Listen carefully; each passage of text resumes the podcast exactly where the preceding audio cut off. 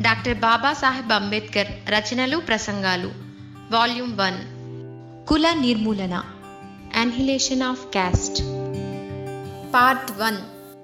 ఈ వ్యాసం ఎంతో ప్రసిద్ధి చెంది మహాత్మా గాంధీ అంతటి వారి దృష్టిని ఆకర్షించింది. డాక్టర్ అంబేద్కర్ తాను గమనించిన అంశాలు ఇలా చెప్పారు. సవర్ణ హిందువులలోని సంస్కర్తలు ఎంతో విజ్ఞానవంతులు. అయినా గాని వారు తమ కార్యకలాపాలను బలవంతపు వైదవ్యాన్ని బాల్య వివాహాలను రద్దు చేయటం వరకే పరిమితం చేసుకున్నారు. కులాలను రద్దు చేయవలసిన అవసరాన్ని వారు గుర్తించలేదు. సరికదా? కుల వ్యవస్థకు వ్యతిరేకంగా ఆందోళన జరిపే ధైర్యము లేకుండా పోయింది వారికి. అంబేద్కర్ ప్రకారం భారతదేశంలో రాజకీయ విప్లవాల కంటే ముందు ఋషుల నాయకత్వంలో సాంఘిక మతపరమైన సంస్కరణలు జరిగాయి. కానీ బ్రిటిషు పాలన కాలంలో సంఘ సంస్కరణ కంటే రాజకీయ స్వాతంత్ర్యం ఎక్కువ ప్రాధాన్యతను సంతరించుకున్నది. దానితో సంఘ సంస్కరణను నిర్లక్ష్యం చేయటం జరిగింది. విప్లవం ముందు అయినా గాని తర్వాత అయినా గాని సామ్యవాదులు ఈ కులరాక్షస్కి వ్యతిరేకంగా పోరాటం చేయవలసిందే అని అంబేద్కర్ సామ్యవాదులను ఉద్దేశించి చెప్పారు. కులం శ్రమ విభజన మీద ఆధారపడి లేదని అది శ్రామికుల విభజన అని స్పష్టంగా చెప్పారు. అది ఆర్థిక వ్యవస్థ రూపంలో ఉన్నా కూడా నష్టదాయకమే. సామాజిక ఐక్యమత్యానికి అడ్డుగా నిలుస్తున్న కులాన్ని నిర్మూలించి ప్రజాస్వామ్య సూత్రాలకు అనువుగా ఉండేలాగా స్వేచ్ఛ సమానత సౌభ్రాత్రత సిద్ధాంతాలపై ఆధారపడే ఒక నూతన సమాజాన్ని నిర్మించవలసిందిగా ఆయన హిందువులకు పిలుపునిచ్చారు. ఈ సమస్యకు కులాంతర వివాహాలు ఒక పరిష్కార మార్గంగా ఆయన సూచించారు. కులాలు నిలబడి ఉండటానికి శాస్త్రాల మీద విశ్వాసమే మూల కారణమని ఆయన నొక్కి చెప్పారు. ప్రతి పురుషుణ్ణి ప్రతి స్త్రీని శాస్త్రాల దాస్యం నుంచి విముక్తులని చేయండి. శాస్త్రాలు ఆధారంగా ఏర్పడిన విషభావాలను వారి మేధస్సు నుండి కడిగివేయండి. అప్పుడు అతడు గాని ఆమె గాని సహపంక్తి భోజనం చేస్తారు. కులాంతర వివాహం చేసుకుంటారు అని సూచించారు. కుల వ్యవస్థ యొక్క దుర్మార్గపు ఆచారాల మీద కాకుండా హేతువు మీద సమాజం ఆధారపడాలని ఆయన అన్నారు. భాషా ప్రయుక్త రాష్ట్రంగా మహారాష్ట్ర. సంపుటి రెండో భాగంలో భాషా రాష్ట్రాలపై డాక్టర్ అంబేద్కర్ చేసిన ప్రధాన రచనలున్నాయి. భాషల ప్రాతిపదికపై రాష్ట్రాలు ఏర్పాటు చేయాలని తలపెట్టినప్పుడు ఇచ్చిన మొదటి ప్రకటన భాషా ప్రయుక్త రాష్ట్రంగా మహారాష్ట్ర అనేది. అది భాషా రాష్ట్రాల సంఘానికి పంతొమ్మిది వందల నలభై ఎనిమిదిలో ఆయన సమర్పించిన నివేదిక భాషా రాష్ట్రాలు ఏర్పాటు చేయటం ద్వారా తమ జాతి భాష సాహిత్యాలపై ఎంతో గర్వం పెంచుకొని ప్రత్యేక జాతిగా పెరిగే మనస్తత్వాన్ని సంతరించుకొనటం వల్ల భాషా రాష్ట్రాల ఏర్పాటులో దేశ ఐక్యతకు ఏర్పడగల ప్రమాదాన్ని ఒక పక్క గుర్తిస్తూనే భాషా ప్రాతిపదికపై రాష్ట్రాల పునర్నిర్మాణం జరగటం వలన కొన్ని నిర్దిష్టమైన రాజకీయ ప్రయోజనాలు ఉంటాయని డాక్టర్ అంబేద్కర్ అంటారు. ప్రజాస్వామ్యం పనిచేయటానికి ఒక రాష్ట్రంలో వివిధ రకాల జాతులకు చెందిన జనాభా ఉన్నదానికంటే ఏకజాతి జనాభా ఉన్న భాషా రాష్ట్రం తగినదిగా ఉంటుందని చెప్పారు. భారతదేశంలో ఆరు రాష్ట్రాలు భాషా రాష్ట్రాలుగా ఉన్నాయి కాబట్టి బొంబాయి మద్రాసు మధ్య పరగణాలను ఏకభాషా రాష్ట్రాలుగా నిర్మాణం చేయటానికి స్వతంత్ర భారతదేశ ప్రజాస్వామ్య రాజ్యాంగాన్ని దృష్టిలో పెట్టుకుంటే వాయిదా వేయటానికి వీలు లేదని మధ్య పరగణాలు బెరార్లను ఆనుకొని ఉన్న ప్రాంతాలలోని మరాఠీ మాట్లాడే ప్రజలందరినీ కలిపి బొంబాయి నగరాన్ని ముఖ్య పట్టణంగా చేసి ఒకే శాసనసభ ఒకే కార్యనిర్వాహక వర్గంతో మహారాష్ట్రను ఏకభాషా రాష్ట్రంగా ఏర్పాటు చేయాలని డాక్టర్ అంబేద్కర్ వాదించారు. మహారాష్ట్ర నుంచి బొంబాయి నగరాన్ని విడదీసి దానిని ఒక ప్రత్యేక రాష్ట్రంగా ఏర్పాటు చేయాలనే దాన్ని సమర్థిస్తూ వస్తున్న వాదనలు పేర్కొంటూ డాక్టర్ అంబేద్కర్ చారిత్రక భౌగోళిక జనాభా ప్రాతిపదికపై వాణిజ్య ఆర్థిక తదితర కారణాలతో పటిష్టమైన పత్రాలు ఆధారాలు చూపి వాటిని ఖండించారు. బొంబాయి సమస్యను మధ్యవర్తి తీర్పుకు విడిచిపెట్టాలనే ప్రతిపాదనను త్రోసిపుచ్చుతూ మహారాష్ట్ర బొంబాయి ఒకదాని మీద ఒకటి ఆధారపడి ఉన్నవే కాదు అవి రెండు వాస్తవానికి ఒకటే విడదీయరానివి అని చెప్పారు. అదుపులు సమతుల్యాల ఆవశ్యకత. టైమ్స్ ఆఫ్ ఇండియాలో ప్రచురితమైన వ్యాసం ఇది. భాషా రాష్ట్రాల భావన చరిత్రను పెరుగుదలను పేర్కొన్న తర్వాత అవి నిలబడగలుగుతాయా లేదా కులపరంగా అవి ఎలా ఉన్నాయనే విషయాలను దీనిలో పరిశీలించారు. డాక్టర్ అంబేద్కర్ ప్రకారం హైదరాబాద్ రాష్ట్రంలో ఉన్న తెలుగు మాట్లాడే ప్రాంతాలను విడిగా ఉంచితే ఆంధ్ర రాష్ట్రం నిలదొక్కుకోలేదు. పెప్స్ ఆంధ్ర మహారాష్ట్ర వంటి భాషా ప్రాంతాలలో కులాల పరిస్థితి ఎలా ఉంటుందో పరిశీలిస్తూ ఒకటో రెండో కులాలు అధిక సంఖ్యలో ఉంటాయని ఆ అధిక సంఖ్యాక కులాలకు మిగిలిన అల్పసంఖ్యాక కులాలు లొంగి ఉండి వారి మీద ఆధారపడి జీవించవలసిన పరిస్థితి ఉంటుందని ఆయన అభిప్రాయపడ్డారు. ఒకే భాషను మాట్లాడుతున్న వారందరినీ ఒక పెద్ద రాష్ట్రంలో సమీకృతం చేయటంలోని ఔచిత్యాన్ని ఆయన ప్రశ్నించారు. ప్రత్యేక చైతన్యాన్ని కలిగించే ఇలాంటి సమీకరణ రాష్ట్రాల మధ్య విరోధ భావానికి దారితీస్తుంది. భాషా ప్రయుక్త రాష్ట్రాలు ఏర్పడవలసిన అవసరం ఉందనే విషయాన్ని ఆయన అంగీకరించినప్పటికీ భాషా రాష్ట్రం పేరు మీద అధిక సంఖ్యలో ఉన్న కులం తన అధికారాన్ని దుర్వినియోగపరచకుండా అదుపులు సమతుల్యత ఉండాలని దీనిలో వాదించారు. భాషా ప్రయుక్త రాష్ట్రాలపై ఆలోచనలు. భాషా రాష్ట్రాలపై ఆలోచనలు అన్న పుస్తకం భాషా రాష్ట్రాల నిర్మాణంపై డాక్టర్ అంబేద్కర్ అంతిమ వ్యాఖ్యానం అని చెప్పవచ్చు. రాష్ట్రాల పునర్విభజన కమిషన్ నివేదికపై విమర్శనాత్మకంగా రాసిన వ్యాసం ఇది. ఆయన ప్రకారం కమిషన్ చేసింది ఏమంటే ఉత్తరప్రదేశ్ బీహార్ రాష్ట్రాలు ఎలా ఉన్నాయో అలాగే ఉంచడం ద్వారా రాష్ట్రాల మధ్య వ్యత్యాసాన్ని సృష్టించడమే కాకుండా మధ్యప్రదేశ్ రాజస్థాన్లతో మరొక కొత్త పెద్ద రాష్ట్రాలను ఏర్పరిచింది. హిందీ మాట్లాడే ఉత్తర ప్రాంతాలన్నింటినీ సమీకృతం చేయడం ద్వారా ముక్కలైన దక్షిణ ప్రాంతంలో కొత్త రాజకీయ సమస్యను సృష్టించింది. ఈ రెండు ప్రాంతాలలోనూ ఉన్న విస్తృతమైన సాంస్కృతిక విభేదాలను దృష్టిలో పెట్టుకుని దక్షిణ ప్రాంతం నాయకులు ఉత్తర దేశ పెత్తనంపై వెలుబుచ్చిన భయాలు చూసి భవిష్యత్తులో ఈ రెంటి మధ్య జగడాలు వచ్చే ప్రమాదం ఉన్నదని డాక్టర్ అంబేద్కర్ ఊహించారు. ఒక రాష్ట్రం ఒక భాష అనే సూత్రాన్ని కమిషన్ అనుసరించి ఉండవలసిందని ఆయన అభిప్రాయపడ్డారు. బహుభాషా రాష్ట్రాలు కాకుండా ఏకభాషా రాష్ట్రాల ఏర్పాటును ఆయన వాంఛించారు. ఎందుకంటే పటిష్టమైన ప్రజాస్వామ్య రాజ్యానికి ప్రాతిపదిక అయిన సోదరభావం ఈ రెండో పద్ధతిలో ఉంటుంది. అలా కాకుండా మొదటి పద్ధతిలో అయితే రెండు భాషలు మాట్లాడే ప్రజల నాయకులు ఒకరితో ఒకరు పోటీ పడటం వల్ల నాయకత్వం కోసము పాలనా విధులు పంచుకోవడంలోనూ ముఠా తగాదాలు వస్తాయి. ప్రజాస్వామ్యానికి ఈ అంశాలు సరిపడవు. ఏకభాషా రాష్ట్రాలపై ఆయన సమ్మతి ఒక షరతుకు లోబడి ఉంది. అదేమంటే వాటి అధికార భాష హిందీ అయి ఉండాలి. భారతదేశంలో హిందీ ఆ స్థాయికి వచ్చే వరకు ఇంగ్లీషు భాష కొనసాగాలి. ఏకభాషా రాష్ట్రాలలో వాటి ప్రాంతీయ భాషను అధికార భాష స్థాయికి గనక పెంచినట్లయితే అవి స్వతంత్ర జాతులుగా పెరిగే ప్రమాదం ఉన్నదని ఆయన పసిగట్టారు.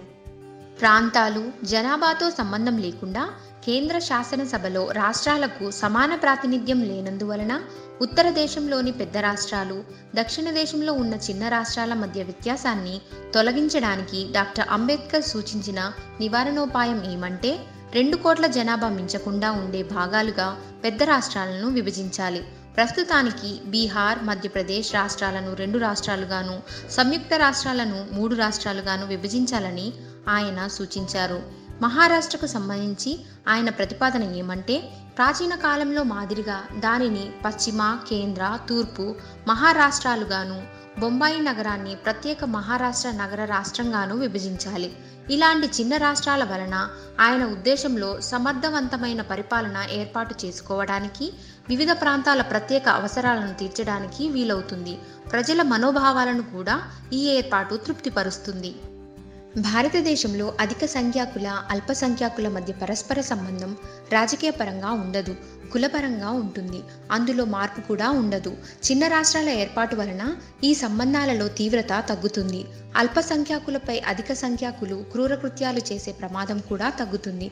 అటువంటి క్రౌర్యం నుంచి అల్పసంఖ్యాకులకు రక్షణ కల్పించడానికి డాక్టర్ అంబేద్కర్ బహుళ సభ్యుల ఇద్దరు లేదా ముగ్గురు సభ్యులు నియోజకవర్గాలు ఓట్లన్నీ కలిపే పద్ధతిలో ఏర్పాటు చేయటానికి రాజ్యాంగ సవరణ సూచించారు. భారతదేశానికి రెండో రాజధాని పట్టణాన్ని కూడా డాక్టర్ అంబేద్కర్ సూచించారు. అది దక్షిణాదిలో హైదరాబాద్ నగరం గనక అయితే మంచిదని ఉత్తర దక్షిణ ప్రాంతాల మధ్య ఉద్రిక్త వాతావరణాన్ని రాజకీయ కేంద్రీకరణను తగ్గించడానికి ఉపయోగపడుతుందని ఆయన భావించారు. రెనెడే గాంధీ జిన్నా భారతదేశంలో రాజకీయ సామాజిక మేధావులలో అగ్రగణ్యుడైన జస్టిస్ రెనడే నూట ఒకటవ జన్మదిన మహోత్సవ సందర్భంగా డాక్టర్ అంబేద్కర్ ఈ ముఖ్యమైన ప్రసంగం చేశారు.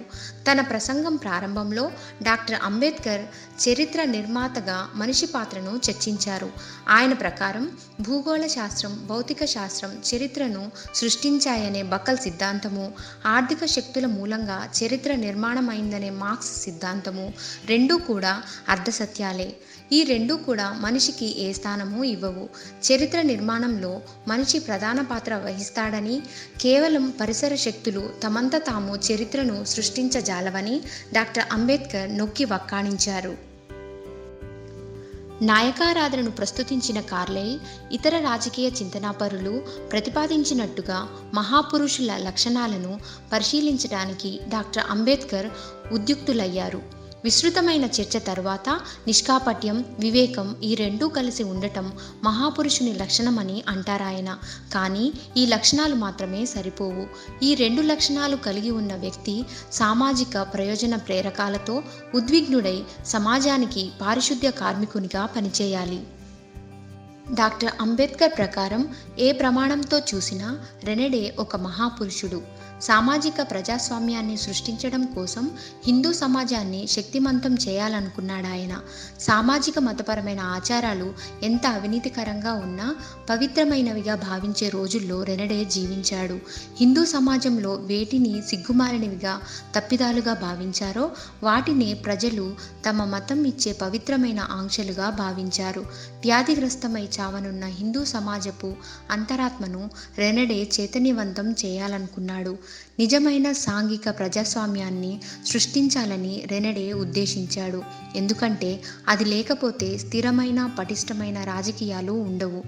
పాత వ్యవస్థను ప్రక్షాళనం చేసి హిందూ సమాజ నైతిక భావనను అభివృద్ధిపరచాలని రెనడే భావించారని డాక్టర్ అంబేద్కర్ చెప్పారు. తన ప్రసంగాన్ని ముగిస్తూ డాక్టర్ అంబేద్కర్ నిరంకుశ ప్రభుత్వం విషయంలో జాగ్రత్తగా ఉండాలని హెచ్చరించారు. నిరంకుశ ప్రభుత్వం. అది ప్రజలు కోరుకున్నది అయినంత మాత్రాన నిరంకుశ ప్రభుత్వం కాకుండా పోదు. అలాగే నిరంకుశ ప్రభుత్వంలోని నిరంకుశులు మన జాతికి చెందిన వారే అయినప్పటికీ అది ఆమోదయోగ్యము కాదు. నిరంకుశ ప్రభుత్వాన్ని నిజంగా కాపాడగలిగేది ఏదంటే దానిని పడగొట్టగల అవకాశం ఉన్నదని చూపడమే. మరో ప్రతిపక్ష పార్టీని అధికారంలోకి తీసుకురాగలమనే పరిస్థితిని ఎదురు చూపగలగడమే అని చెప్పారు. సౌత్ బరో కమిటీకి ఇచ్చిన వాంగ్మూలం. సౌత్ బరో కమిటీకి డాక్టర్ అంబేద్కర్ ఇచ్చిన వాంగ్మూలం ఆయన రాజకీయ రచనల్లో మొదటిది. ఈ వాంగ్మూలంలో right honourable Lord Southborough అధ్యక్షతన ఏర్పడిన ఓటు హక్కు కమిటీకి రాతపూర్వకంగా డాక్టర్ అంబేద్కర్ ఇచ్చిన ప్రకటన అదే కమిటీ ముందు జనవరి ఇరవై ఏడు పంతొమ్మిది వందల పంతొమ్మిది నాడు ఇచ్చిన వాంగ్మూలం రెండూ చేరాయి. అభిప్రాయాల ప్రాతినిధ్యాన్ని వ్యక్తుల ప్రాతినిధ్యాన్ని తీసుకురాని ఓటు హక్కు నియోజకవర్గం పథకం ఏదైనా ప్రజాప్రభుత్వాన్ని ఏర్పరచలేదనే సైద్ధాంతిక వాదన చేసి డాక్టర్ అంబేద్కర్ కుల మత సముదాయాలతో కూడి ఉన్న భారతీయ సమాజానికి సంబంధించిన ఈ రెండు అంశాలు ఎంత సందర్భోచితంగా ఉన్నాయో చూపారు.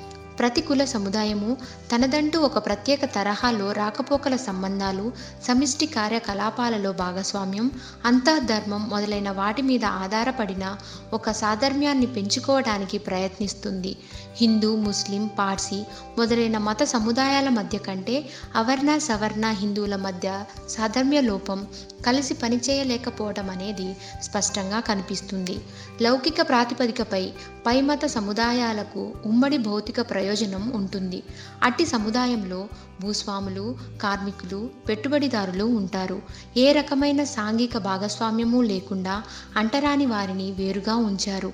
సాంఘిక మతపరమైన అయోగ్యతలు పెట్టి వారిని దాదాపు బానిసల స్థాయికి దించి మానవులుగా బ్రతకకుండా చేశారు.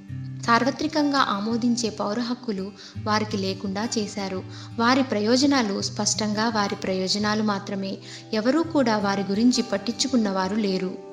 జనాభా ప్రాతిపదిక మీద బొంబాయి రాష్ట్రంలోని అంటరాని వారి కోసం తగుమాత్రం నియోజకవర్గం ఏర్పడేలా ఓటు సంఖ్యను కుదించి బొంబాయి శాసనసభలో వారికి ఎనిమిది నుంచి తొమ్మిది స్థానాలు ఉండాలని డాక్టర్ అంబేద్కర్ కోరారు.